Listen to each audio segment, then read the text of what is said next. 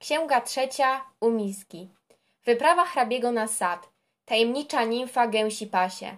Podobieństwo grzybobrania do przechadzki cieniów elizejskich. Gatunki grzybów Telimena w świątyni Dumania. Narady tyczące się postanowienia Tadeusza. Hrabia pejzażysta Tadeusza uwagi malarskie nad drzewami i obłokami. Hrabiego myśl o sztuce. Dzwon Bilecik Niedźwiedź mospanie Hrabia wracał do siebie, lecz konia wstrzymywał. Głową coraz w tył kręcił, w ogród się wpatrywał.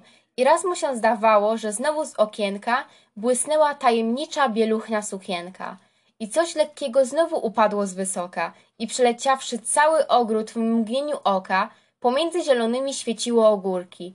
Jako promień słoneczny wykradłszy się z chmurki. Kiedy śród roli padnie na krzemienia skibę lub śród zielonej łąki w drobną wodę szybę. Hrabia zsiadł z konia, sługi odprawił do domu, a sam ku ogrodowi ruszył po kryjomu.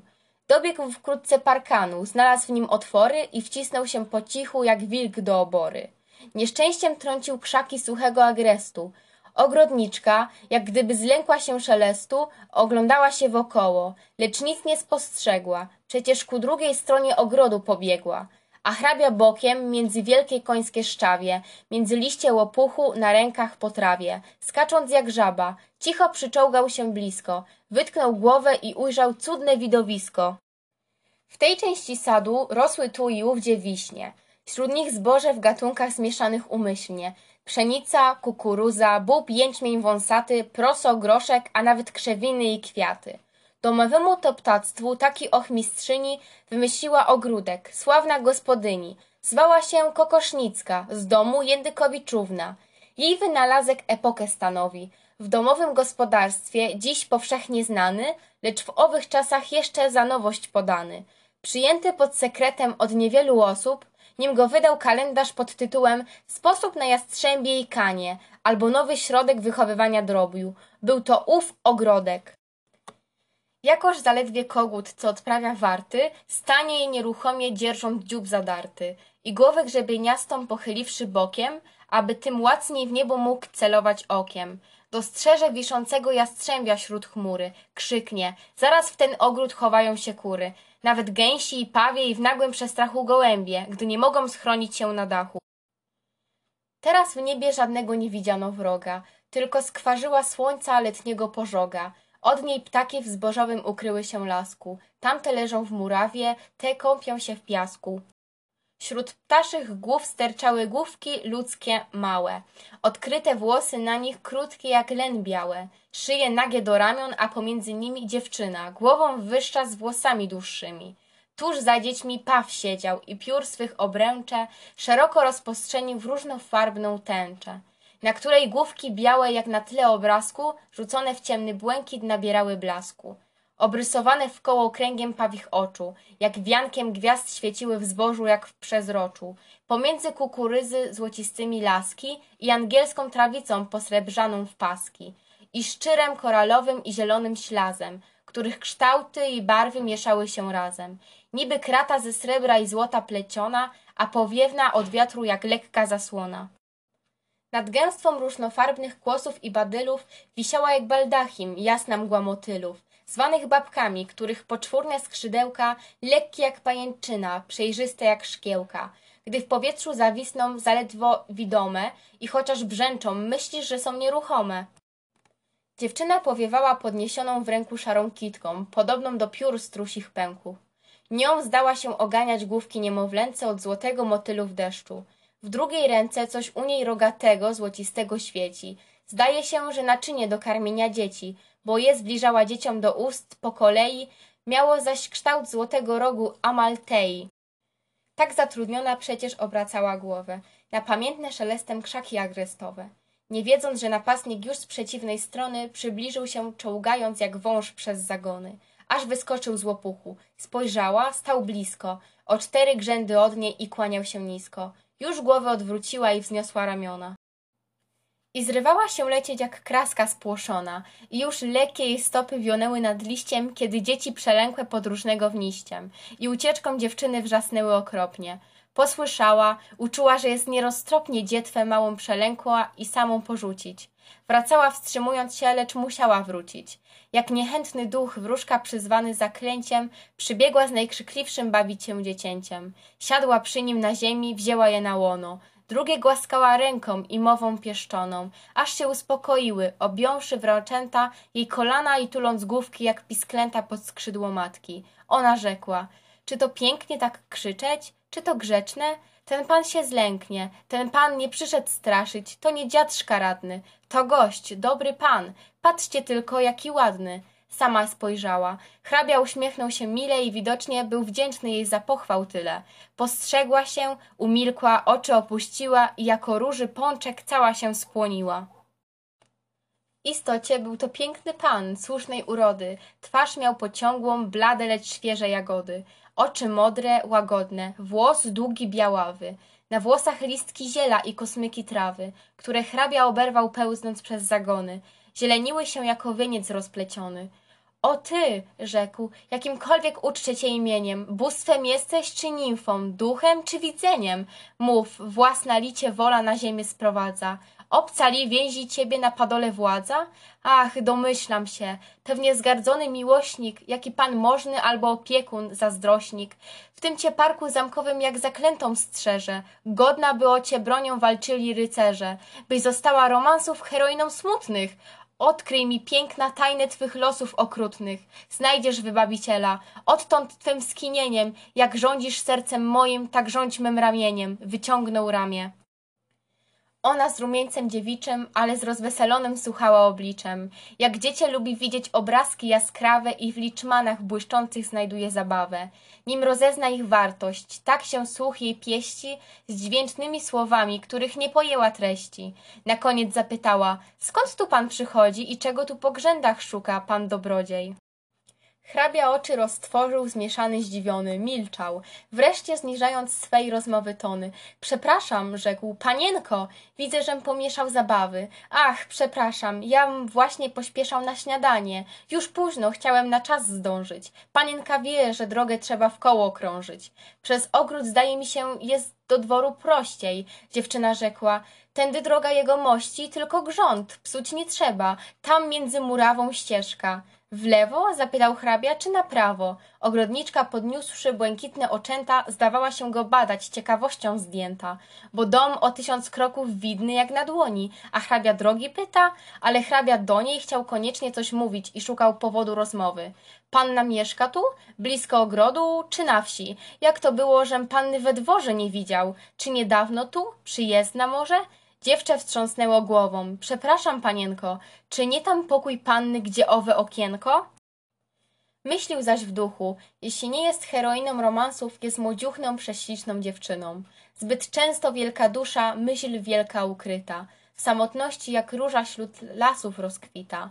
Dosyć ją wynieść na świat, postawić przed słońcem, aby widzów zdziwiała jasnych barw tysiącem. Ogrodniczka tymczasem powstała w milczeniu. Podniosła jedno dziecię, zwisłe na ramieniu, drugie wzięła za rękę, a kilkoro przodem, zaganiając jak gąski, szła dalej ogrodem. Odwróciwszy się, rzekła, czy też pan nie może rozbiegłe moje ptactwo wpędzać nazad w zboże? Ja ptactwo pędzać? krzyknął hrabia ze zdziwieniem. Ona tymczasem znikła, zakryta drzew cieniem. Chwilę jeszcze z szpaleru przez majowe zwoje przeświecało coś na wskroś, jakby oczu dwoje. Samotny hrabia długo jeszcze stał w ogrodzie, dusza jego jak ziemia po słońca zachodzie. Ostygała powoli, barwy brała ciemne. Zaczął marzyć, lecz sny miał bardzo nieprzyjemne. Zbudził się sam, nie wiedząc na kogo się gniewał. Niestety mało znalazł, nadto się spodziewał. Bo gdy zagonem pełzał ku owej pasterce, paliło mu się w głowie, skakało w nim serce. Tyle wdzięków w tajemnej nimfie upatrywał, w tyle ją cudów ubrał, tyle odgadywał. Wszystko znalazł inaczej. Prawda, że twarz ładną, kibić miała wysmukłą, ale jak nieskładną. A owa pulchność liców i rumieńca żywość, malująca zbyteczną prostacką szczęśliwość, znak, że myśl jeszcze drzemie, że serce nieczynne. I owe odpowiedzi tak wiejskie, tak gminne. Po cóż się łudzić? krzyknął, zgaduje po czasie. Moja nimfa tajemna po nogęsi pasie. Z nimfy zniknieniem całe czarowne przezrocze zmieniło się. Te wstęgi, te kraty urocze, złote, srebrne, niestety, więc to była słoma? Hrabia z załamanymi pogląda rękoma na stopek uwiązanej trawami mietlicy, którą brał za pęk strusich piór w ręku dziewicy. Nie zapomniał naczynia, złocista konewka. Ów różek Amaltei była to marchewka. Widział ją w ustach dziecka pożeraną chciwie. Więc było po uroku, po czarach, podziwie. Tak chłopiec, kiedy ujrzy cykory kwiaty, wabiące dłoń miękkim, lekkim i bławaty. Chce je pieścić, zbliża się, dmuchnie i z podmuchem cały kwiat na powietrzu rozleci się puchem. A w ręku widzi tylko badacz, zbyt ciekawy, nagą łodygę szaro-zielonawej trawy. Hrabia wcisnął na oczy kapelusz i wracał, tamtędy, kiedy przyszedł, ale drogę skracał, stąpając po jarzynach, kwiatach i agreście, aż przeskoczywszy parkan odetchnął nareszcie. Przypomniał, że dziewczynie mówił o śniadaniu. Może już wszyscy wiedzą o jego spotkaniu. W ogrodzie, blisko domu, może szukać wyślą. Postrzegli, że uciekał? Kto wie, co pomyślą, więc wypadało wrócić. Chyląc się u płotów, około Miec i Zielska, po tysiącach zwrotów, rad był przecież, że wyszedł w końcu na gościniec, który prosto prowadził na dworski dziedziniec. Szedł przy płocie, a głowę odwracał od sadu, jak złodziej od spichlerza, aby nie dać śladu że go myśli nawiedzić albo już nawiedził. Tak hrabia był ostrożny, choć go nikt nie śledził. Patrzył w stronę przeciwną, ogrodu na prawo. Był gaj, z rzadka zarosły, wysłany murawą. Po jej kopiercach na wskroś białych pniów brzozowych pod namiotem obwisłych gałęzi majowych. Snuło się mnóstwo kształtów, których dziwne ruchy, niby tańce i dziwny ubiór, istne duchy, błądzące po księżycu. Tamci w czarnych, ciasnych, ci w długich, rozpuszczonych szatach jak śnieg jasnych. Tamten pod kapeluszem jak obręcz szerokim, ten z gołą głową, inni jak gdyby obłokiem obwiani, idąc na wiatr puszczają zasłony, ciągnące się za głową jak komet ogony. Każdy w innej postawie, ten przyrósł do ziemi, tylko oczyma kręci na dół spuszczonymi. Ów patrząc wprost przed siebie, niby senny kroczy, jak po linie, ni w prawo, ni w lewo nie zboczy. Wszyscy zaś ciągle w różne schylają się strony, aż do ziemi, jak gdyby wybijać pokłony. Jeżeli się przybliżą albo się spotkają, ani mówią do siebie, ani się witają, głęboko zadumani, w sobie pogrążeni. Hrabia widział w nich obraz elizejskich cieni, które chociaż boleścią, troską niedostępne, błąkają się spokojnie, ciche, lecz posępne. Któż by zgadnął, że owi, tak mało ruchomi, owi milczący ludzie są nasi znajomi? Sędziowscy towarzysze? Z hucznego śniadania wyszli na uroczysty obrzęd grzybobrania. Jako ludzie rozsądni umieją miarkować mowy i ruchy swoje, aby je stosować. W każdej okoliczności do miejsca i czasu, dlatego nim ruszyli za sędzią do lasu, wzięli postawy tudzież ubiór odmienne, służące do przechadzki opończe płócienne, którymi osłaniają po wierzchu kontusze, a na głowy słomiane wdzieli kapelusze, stąd biali wyglądają jak czyśćcowe dusze, Młodzież także przebrana, oprócz Telimeny i kilku po francusku chodzących. Tej sceny hrabia nie pojął. Nie znał wiejskiego zwyczaju, więc zdziwiony niezmiernie biegł pędem do gaju. Grzybów było w bród. Chłopcy biorą krasnolice, tyle w pieśniach litewskich sławione lisice co są godłem panieństwa, bo czerw ich nie zjada i dziwna żaden owad na nich nie usiada. Panienki za wysmukłym gonią borowikiem, którego pieśń nazywa grzybów pułkownikiem. Wszyscy dybią na rydza, ten wzrostem skromniejszy i mniej sławny w piosenkach, za to najsmaczniejszy. Czy świeży, czy solony, czy jesiennej pory, czy zimą, ale wojski zbierał muchomory. Inne pospólstwo grzybów pogardzone w braku, dla szkodliwości albo niedobrego smaku, lecz nie są bez użytku. One zwierza pasą i gniazdem są owadów i gajów okrasą. Na zielonym obrusie łąk jako szeregi naczyń stołowych sterczą, tu z krągłymi brzegi, surojatki srebrzyste, żółte i czerwone, niby czareczki różnym winem napełnione, koźlak jak przewrócone kubko dna wypukłe.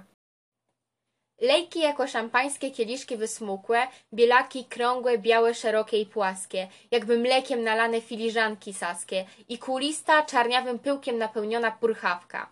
Jak pieprzniczka, zaś innych imiona znane tylko w zajęczym lub wilczym języku. Od ludzi nieochrzczone, a jest ich bez liku. Ni wilczych, ni zajęczych nikt dotknąć nie raczy. A kto schyla się ku nim, gdy błąd swój obaczy, zagniewany grzyb złamie albo nogą kopnie.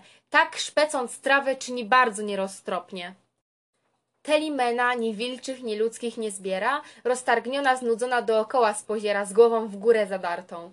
Więc pan rejent w gniewie mówił o niej, że grzybów szukała na drzewie. Asesor ją złośliwie równał do samicy, która miejsca na gniazdo szuka w okolicy. Jakoż zdała się szukać samotności, ciszy, oddalała się zwolna od swych towarzyszy i szła lasem na wzgórek pochyło wyniosły. Oceniony, bo drzewa gęściej na nim rosły. W środku szarzał się kamień. Strumień spod kamienia szumiał, tryskał i zaraz jakby szukał cienia. Chował się między gęste i wysokie zioła, które wodą pojone bujały dokoła. Tam ów bystry swawolnik, spowijany w trawy i liściem podesłany bez ruchu, bez wrzawy, niewidzialny i ledwie dosłyszany szepce, jako dziecię krzykliwe złożone w kolebce, gdy matka nad nim zwiąże firanki majowe i liścia makowego nasypie pod głowę. Miejsce piękne i ciche, tu się często schrania Telimena, zowiąc ją świątynią dumania. Stanąwszy nad strumieniem, rzuciła na trawnik z ramion swój szal powiewny, czerwony jak krwawnik. I podobna pływaczce, która do kąpieli zimnej schyla się, nim się zanurzyć ośmieli, klęknęła i powoli chyliła się bokiem. Wreszcie, jakby porwana koralu potokiem, upadła nań i cała wzdłuż się rozpostarła. Łokcie na trawie, skronie na dłoniach oparła z głową na dół skłonioną, na dole u głowy. Błysnął francuskiej książki papier welinowy, nad alabastrowymi stronicami księgi. Wiły się czarne pukle i różowe wstęgi. W szmaragdzie bujnych traw na krwawnikowym szalu, w sukni długiej, jak gdyby w powłoce koralu, od której odbijał się włos z jednego końca, z drugiego czarny trzewik, po bokach błyszczącą śnieżną pończoszką, chustką, białością rąk lica, Wydawała się z dala jak pstra gąsienica, gdy wpełznie na zielony liść klonu. Niestety, wszystkie tego obrazu wdzięki i zalety darmo czekały znawców. Nikt nie zważał na nie, tak mocno zajmowało wszystkich grzybobranie. Tadeusz przecież zważał i w bok strzelał okiem i nie śmiejąc iść prosto, przesuwał się bokiem. Jak strzelec, gdy w ruchomej gałęzistej szopie, usiadłszy na dwóch kołach, podjeżdża na dropie. Albo na siewki idąc, przy koniu się kryje. Strzelbę złoży na siodle lud pod końską szyję. Niby to bronę włóczy, niby jedzie miedzą, a coraz się przybliża, kiedy ptaki siedzą. Tak skradał się Tadeusz. Sędzia czaty zmieszał i przeciąwszy mu drogę do źródła pośpieszał. Z wiatrem igrały białe poły sarafana i wielka chustka w pasie końcem uwiązana. Słomiany, podwiązany kapelusz od ruchu nagłego chwiał się z wiatrem, jako liść łopuchu, spadając to na barki, to znowu na oczy. W ręku ogromna laska, tak pan sędzia kroczy. Schyliwszy się i ręce obmywszy strumieniu, usiadł przed Telimeną na wielkim kamieniu i wsparłszy się oburącz na gałkę słoniową trzciny ogromnej, z taką ozwał się przemową. Widzi Aśćka, od czasu jak tu u nas gości Tadeuszek, niemało mam niespokojności. Jestem bezdzietny, stary, ten dobry chłopczyna, wszak to moja na świecie pociecha jedyna. Przyszły dziedzic fortunki mojej, z łaski nieba zostawię mu kęs niezły szlacheckiego chleba. Już mu też czas obmyśleć los, postanowienie, ale zważaj no Aśćka, moje utrapienie. Wiesz, że pan Jacek, brat mój, Tadeusza ojciec. Dziwny człowiek. Zamiarów jego trudno dociec. Nie chce wracać do kraju, Bóg wie, gdzie się kryje. Nawet nie chce synowi oznajmić, że żyje, a ciągle nim zarządza. Naprzód w legiony chciał go posyłać. Byłem okropnie zmartwiony. Potem zgodził się przecie, by w domu pozostał i żeby się ożenił. Już być żony dostał, partyję upatrzyłem. Nikt z obywateli nie wyrówna z imienia ani z parenteli. Pod komorzemu. Jego starsza córka Anna jest na wydaniu. Piękna i posażna panna. Chciałem zagaić. Na to Telimena zbladła, złożyła książkę, wstała nieco i usiadła. Jak mamę kocham, rzekła. Czy to panie bracie, jest w tym sens jaki? Czy wy Boga w sercu macie? To myślisz Tadeusza zostać dobrodziejem? Jeśli młodego chłopca zrobisz grykosiejem, świat mu zawiążesz. Wierz mi, kląć was kiedyś będzie. Zakopać taki talent w lasach i na grządzie. Wierz mi, ile poznałam pojętne to dziecię. Warto, żeby na wielkim przetarło się świecie. Dobrze brat zrobi, gdy go do stolicy wyśle. Na przykład do Warszawy? Lub wie brat, co myślę? Żeby do Peterburga. Ja pewnie tej zimy pojadę tam dla sprawy. Razem ułożymy, co zrobić z Tadeuszem. Znam tam wiele osób. Mam wpływy. To najlepszy kreacyjny sposób. Za mą pomocą znajdzie wstęp w najpierwsze domy, a kiedy będzie ważnym osobom znajomy, dostanie urząd, order, w ten czas niech porzuci służbę. Jeśli zechce, niech do domu wróci, mając już i znacznie znajomość świata. I cóż brat myśli o tym? Już ci w młode lata, rzekł sędzia, nieźle chłopcu trochę się przewietrzyć, obejrzeć się na świecie, między ludźmi przetrzeć. Ja za młodu niemało świata objechałem. Byłem w Piotrkowie, w Dubnie, to za trybunałem jadąc jako pelestrant. To własne swe sprawy forytując, jeździłem nawet do Warszawy. Człek niemało skorzystał. Chciałby mi synowca wysłać pomiędzy ludzi, prosto jak wędrowca jak czeladnika, który terminuje lata, ażeby nabył trochę znajomości świata, nie dla rang ni orderów. Proszę uniżenie, ranga moskiewska, order. Cóż to za oznaczenie? Któryż to z dawnych panów ba, nawet dzisiejszych, między szlachtą w powiecie nieco zamożniejszych dba o podobne fraszki. Przecież są w estymie, u ludzi, bo szanujemy w nich ród, dobre imię albo urząd, lecz ziemski, przyznany wyborem, obywatelskim, nie zaś czyimś tam faworem. Telimena przerwała. Jeśli brat tak myśli, tym lepiej, więc go jako wojeżera wyślij. Widzi siostra, rzekł sędzia, skrobiąc smutnie głowę. Chciałbym bardzo, cóż, kiedy mam trudności nowe, Pan Jacek nie wypuszcza z opieki swej syna i przysłał mi tu właśnie na kark Bernardyna, robaka, który przybył z tamtej strony Wisły.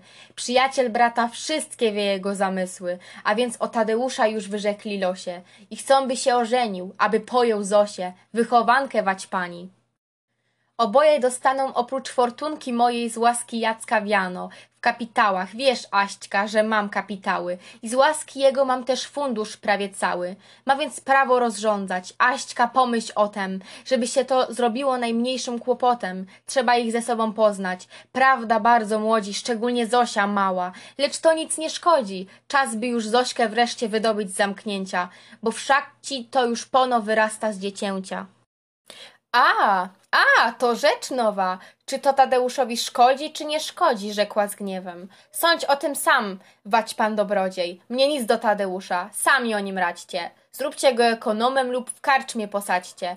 Niech szynkuje lub z lasu niech zwierzynę znosi. Z nim sobie co zechcecie zróbcie, lecz do Zosi? Cować państwu do Zosi? Ja jej ręką rządzę, ja sama, że pan Jacek dawał był pieniądze na wychowanie Zosi i że jej wyznaczył małą pensyjkę roczną, więcej przyszedł zraczył.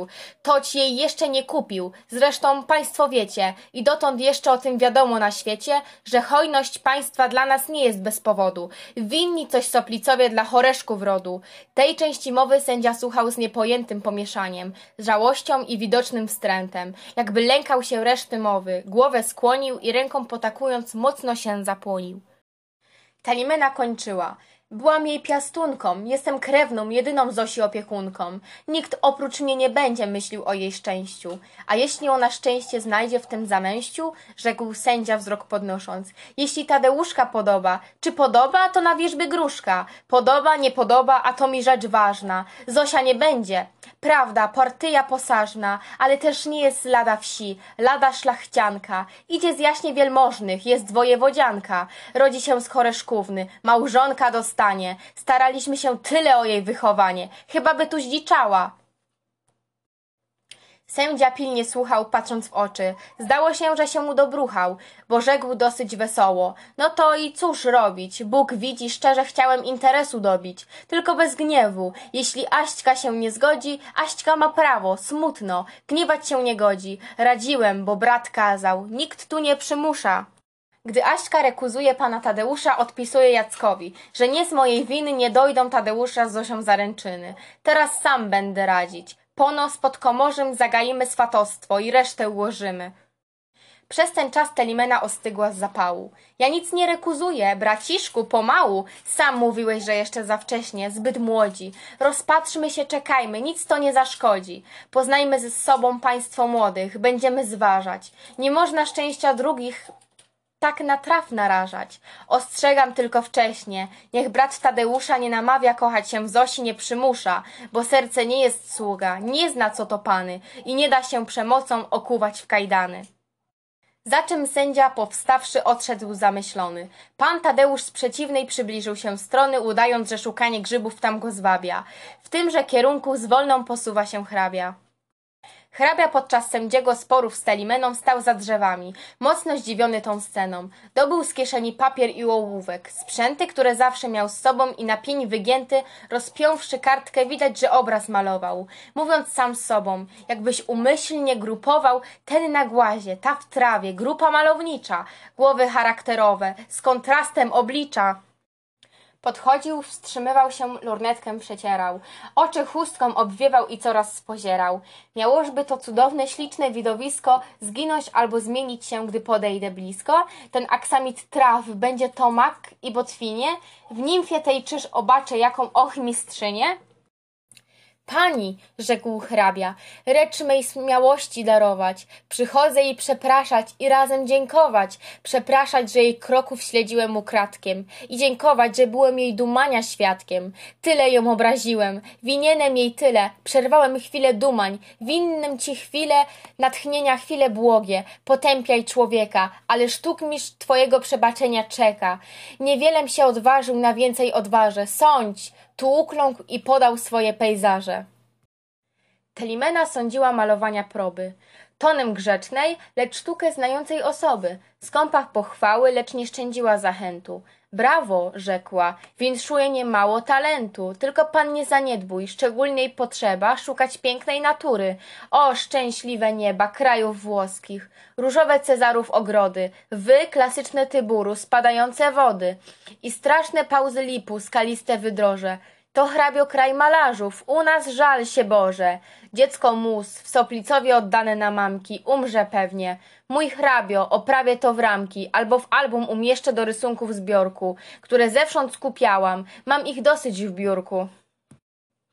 Zaczęli więc rozmowę o niebios-błękitach, morskich szumach i wiatrach wonnych i skał szczytach, mieszając tu i ówdzie podróżnych zwyczajem śmiech i urąganie się nad ojczystym krajem a przecież wokoło nich ciągnęły się lasy litewskie, tak poważne i tak pełne krasy, czeremchy oplatane dzikich chmielów wieńcem, jarzębiny ze świeżym pasterskim rumieńcem, leszczyna jak menada z zielonymi berły ubranymi jak grona w orzechowe perły, a niżej dziatwa leśna, głuk w objęciu kalin, orzyna czarne usta tuląca do malin, drzewa i krzewy liśćmi wzięły się za ręce, jak do tańca stające panny i młodzieńce w koło pary małżonków.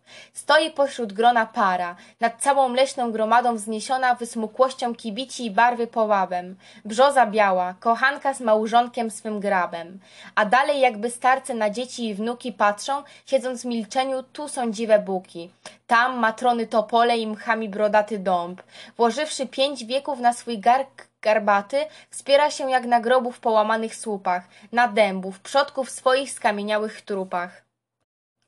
Pan Tadeusz kręcił się nudząc niepomału, długą rozmową, w której nie mógł brać udziału, aż gdy zaczęto sławić cudzoziemskie gaje i wyliczać z kolei wszystkich drzew rodzaje, pomarańcze, cyprysy, oliwki, migdały, kaktusy, aloesy, machonie, sandały, cytryny, bluszcz, orzechy włoskie, nawet figi, wysławiając ich kształty, kwiaty i łodygi. Tadeusz nie przestawał dąsać się i zrzymać. Na koniec nie mógł dłużej od gniewu wytrzymać. Był on prostak, lecz umiał czuć wdzięk przyrodzenia i patrząc w las ojczysty, rzekł pełen natchnienia. Widziałem w botanicznym wileńskim ogrodzie owe sławione drzewa, rosnące na wschodzie i na południu, w owej pięknej włoskiej ziemi, któreż równać się może z drzewami naszymi? Czy aloes z długim jak konduktor pałki, czy cytryna karlica złocistymi gałki, z liściem lakierowanym krótka i pękata, jako kobieta mała, brzydka, lecz bogata, czy zachwalony cyprys, długi, cienki, chudy, co zdaje się być drzewem, nie smutku, lecz nudy, mówią, że bardzo smutnie wygląda na grobie. Jest to jak lokaj Niemiec we dworskiej żałobie, nie śmiejący rąk podnieść ani głowy skrzywić, aby się etykiecie niczym nie sprzeciwić. Czyż nie piękniejsza nasza poczciwa Brzezina, która jako wieśniaczka, kiedy płacze syna lub wdowa męża ręce załamie, roztoczy po ramionach do ziemi strumienie warkoczy, niemal z żalu postawą jak wymownie szlocha. Czemu pan hrabia, jeśli w malarstwie się kocha, nie maluje drzew naszych, pośród których siedzi? Prawdziwie będą z pana żartować sąsiedzi, że mieszkając na żyznej litewskiej równinie, malujesz tylko jakieś skały i pustynie. Przyjacielu, rzekł hrabia, piękne przyrodzenie jest formą, tłem, materią, a duszą natchnienie, które na wyobraźni unosi się skrzydłach, poleruje się gustem, wspiera na prawidłach. Nie dość jest przyrodzenia, nie dosyć zapału. Sztukmistrz musi ulecieć w sfery ideału. Nie wszystko, co jest piękne, wymalować da się. Dowiesz się o tym wszystkim z książek w swoim czasie. Co się tyczy malarstwa, do obrazu trzeba punktów widzenia grupy ensemblu i nieba, nieba włoskiego. Stąd też w kunszcie pejzażów Włochy były, są, będą ojczyzną malarzów. Stąd też oprócz Bruegela, lecz nie Van Hala, ale pejzażysty, bo są dwaj Bruegele. I oprócz Ruizdala na całej północy, gdzież był pejzażysta, który pierwszej mocy, niebios niebios potrzeba, nasz malarz Orłowski, przerwała Telimena, miał gust soplicowski, trzeba wiedzieć, że to jest sopliców choroba, że im oprócz ojczyzny nic się nie podoba, Orłowski, który życie strawił w Peterburgu, sławny malarz. Mam jego kilka szkiców w biurku. Mieszkał tuż przy cesarzu, na dworze jak w raju, a nie uwierzy hrabia, jak tęsknił po kraju. Lubił ciągle wspominać swej młodości czasy. Wystawiał wszystko w Polsce, ziemię, niebo, lasy. I miał rozum, zawołał Tadeusz zapałem. To państwa niebo włoskie, jak o nim słyszałem, błękitne, czyste, wszak to jak zamarzła woda. Czyż nie piękniejsze stokroć wiatr i niepogoda? U nas dość głowę podnieść, ileż to widoków, ileż scen i obrazów z samej gry w obłoków, bo każda chmura inna, na przykład jesienna, pełznie jak żółw leniwa, ulewą brzemienna i z nieba aż do ziemi spuszcza długie smugi jak rozwite warkocze, to są deszczu strugi.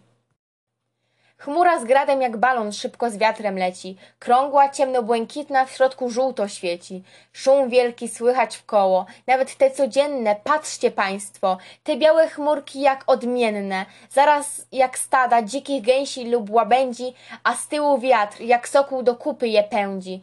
Ściskając się, grubieją, rosną, nowe dziwy, dostają krzywych karków, rozpuszczają grzywy, wysuwają nóg rzędy i po niebios sklepie, przylatują jak tabun rumaków po stepie. Wszystkie białe jak srebro, zmieszały się nagle, z ich karków rosną maszty, z grzyw szerokie żagle. Tabun zamienia się w okręt i wspaniale płynie. Cicho, zwolna po niebios błękitnej równinie. Hrabia i Telimena poglądali w górę. Tadeusz jedną ręką pokazał im chmurę, a drugą ścisnął z lekka rączkę Telimeny. Kilka już upłynęło minut cichej sceny. Hrabia rozłożył papier na swym kapeluszu i wydobył ołówek. Wtem przykry dla uszu odezwał się dzwon dworski i zaraz wśród lasu cichego pełno było krzyku i hałasu. Hrabia kiwnąwszy głową rzekł poważnym tonem. Tak to na świecie wszystko los zwykły kończyć dzwonem? Rachunki myśli wielkiej plany wyobraźni, zabawki nie, niewinności uciechy przyjaźni, wylania się serc czułych, gdy spisz z dala ryknie. Wszystko miesza się, zrywa, mąci się i niknie. Tu obróciwszy wzrok ku Telimenie, cóż zostaje? A ona mu rzekła, Wspomnienie i chcąc hrabiego nieco ułagodzić smutek, podała mu urwany kwiatek, nie zabudek. Hrabia go ucałował i na pierś przyszpilał. Tadeusz z drugiej strony krzak ziela rozchylał, widząc, że się ku niemu tym zielem przewija. Coś białego, była to rączka jak lilija.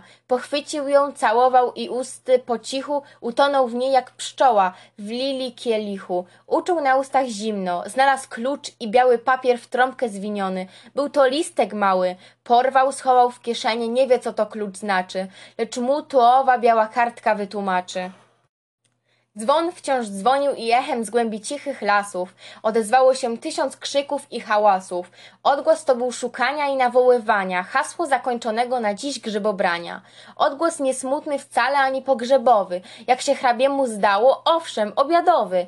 Dzwon ten w każde południe krzycząc z poddasza, gości i czelacz domu na obiad zaprasza. Tak było w dawnych licznych dworach we zwyczaju i zostało się w domu sędziego, więc z gaju wychodziła gromada nios niosąca krobeczki, koszyczki uwiązane końcami chusteczki pełne grzybów, a panny w jednym ręku niosły jako wachlarz zwiniony borowik rozrosły, w drugim związane razem jakby polne kwiaty, opieńki rozlicznej barwy surojatki. Wojski miał muchomora, z próżnymi przychodzi rękami telimena, z nią panicze młodzi. Goście weszli w porządku i stanęli kołem. Podkomorze najwyższe brał miejsce za stołem, z wieku mu i z urzędu ten zaszczyt należy. Idąc kłaniał się starcom, damom i młodzieży. Obok stał kwestarz, sędzia tuż przy Bernardynie. Bernardyn zamówił krótki pacierz po łacinie. Podano w kolei wódkę, za czym wszyscy siedli i hołodziec z litewskim milczkiem żwawo jedli. Obiadowano ciszej niż się zwykle zdarza, nikt nie gadał, pomimo wezwań gospodarza. Strony biorące udział w wielkiej obsłuzwadzie myśliło o jutrzejszej walce i zakładzie. Myśl wielka zwykle usta do milczenia zmusza. Telimena mówiąca wciąż do Tadeusza musiała ku hrabiemu nieraz się odwrócić. Nawet na ascesora nieraz okiem rzucić. Ten ptasznik patrzy w sidło, kędy szczegóły zwabia. I razem w pastkę wróbla. Tadeusz i hrabia, obadwa radzi z siebie, obadwa szczęśliwi, obaj pełni nadziei, więc niegadatliwi. Hrabia na kwiatek dumnie opuszczał wejrzenie, a Tadeusz ukradkiem spozierał w kieszenie. Czy ów kluczyk nie uciekł? Ręką nawet chwytał i kręcił kartkę, której dotąd nie przeczytał. Sędzia pod komorzemu węgrzyna szampana dolewał. Służył pilnie, ściskał za kolana, ale do rozmawiania z nim nie miał ochoty i widać, że czuł jakieś tajemne kłopoty. Przemijały w milczeniu talerze i dania. Przerwał nareszcie nudny tok obiadowania gość niespodziany. Szybko wpadając, gajowy, nie zważał nawet, że czas właśnie obiadowy. Pobiegł do pana, widać z postawy i z miny, że ważny i niezwykły jest posłem nowiny. Ku niemu oczy całe zwróciło zebranie. On, odetchnąwszy nieco, rzekł: Niedźwiedź, mos panie! Resztę wszyscy odgadli, że zwierz z matecznika wyszedł, że w zaniemańską puszczę się przemyka, że go trzeba wnet ścigać. Wszyscy wraz uznali, choć ani się radzili, ani namyślali. Wspólną myśl widać było z uciętych wyrazów, z gestów żywych, z wydanych rozlicznych rozkazów, które wychodząc tłumnie razem z ust tak wielu, dążyły przecież wszystkie do jednego celu. Na wieś! zawołał sędzia. Hej, konno, setnika! Jutro na brzesk obława, lecz na ochotnika. Kto wystąpi z oszczepem, temu z robocizny wytrąci dwa szarwarki i pięć dni pańszczyzny. Skok! krzyknął podkomorzy, okulbaczyć siwą, dobiec w cwał do mojego dworu, wziąć co żywo dwie pijawki, które w całej okolicy słyną. Pies zowie się sprawnikiem, a suka strapczyną, zakneblować im pyski, zawiązać je w miechu i przystawić je tutaj konno dla pośpiechu. Wańka! krzyknął na chłopca asesor po rusku. Tasak mój Sankuszowski pociągnąć na brusku. Wiesz, tasak co od księcia miałem w podarunku. Pas opatrzyć, czy kula jest w każdym ładunku. Strzelby! krzyknęli wszyscy. Mieć na pogotowiu! Asesor woła ciągle. Ołowiu, ołowiu! Formę do kul mam w torbie, do księdza plebana. Dać znać, dodał pan sędzia, żeby jutro z rana mszę w kaplicy leśnej, króciuchna oferta za myśliwych, msza zwykła świętego Huberta. Po wydanych rozkazach nastało milczenie. Każdy dumał i rzucał dokoła wejrzenie. Jak gdyby kogoś szukał, zwolna wszystkich oczy sędziwa twarz wojskiego ciągnie i jednoczy. Znak to był, że szukają na przyszłą wyprawę wodza i że wojskiemu oddają buławę. Wojski powstał, zrozumiał towarzyszów wolę i uderzywszy ręką poważnie po stole, pociągnął złocistego z zanadrza łańcuszka, na którym wisiał gruby zegarek jak gruszka. Jutro, rzekł, pół do piątej przy leśnej kaplicy stawią się bracia strzelcy, wiara obławnicy. Rzekł i ruszył od stołu, zanim szedł gajowy. Oni obmyślić mają i urządzić łowy. Tak wodze, gdy na jutro bitwę zapowiedzą. Żołnierze po obozie broń czyszczą i jedzą, lub na płaszczach i siodłach śpią próżni kłopotu, a wodze śród cichego dumają namiotu. Przerwał się obiad, dzień szedł na kowaniu koni, karmieniu psów, zbieraniu i czyszczeniu broni. U wieczerzy zaledwo kto przysiadł do stoła. Nawet strona Kusego z partyją Sokoła przestała dawnym wielkim zatrudniać się sporem. Pobrawszy się pod ręce rejent z asesorem, wyszukują ołowiu. Reszta spacerowana, szła spać wcześnie, ażeby przebudzić się z rana.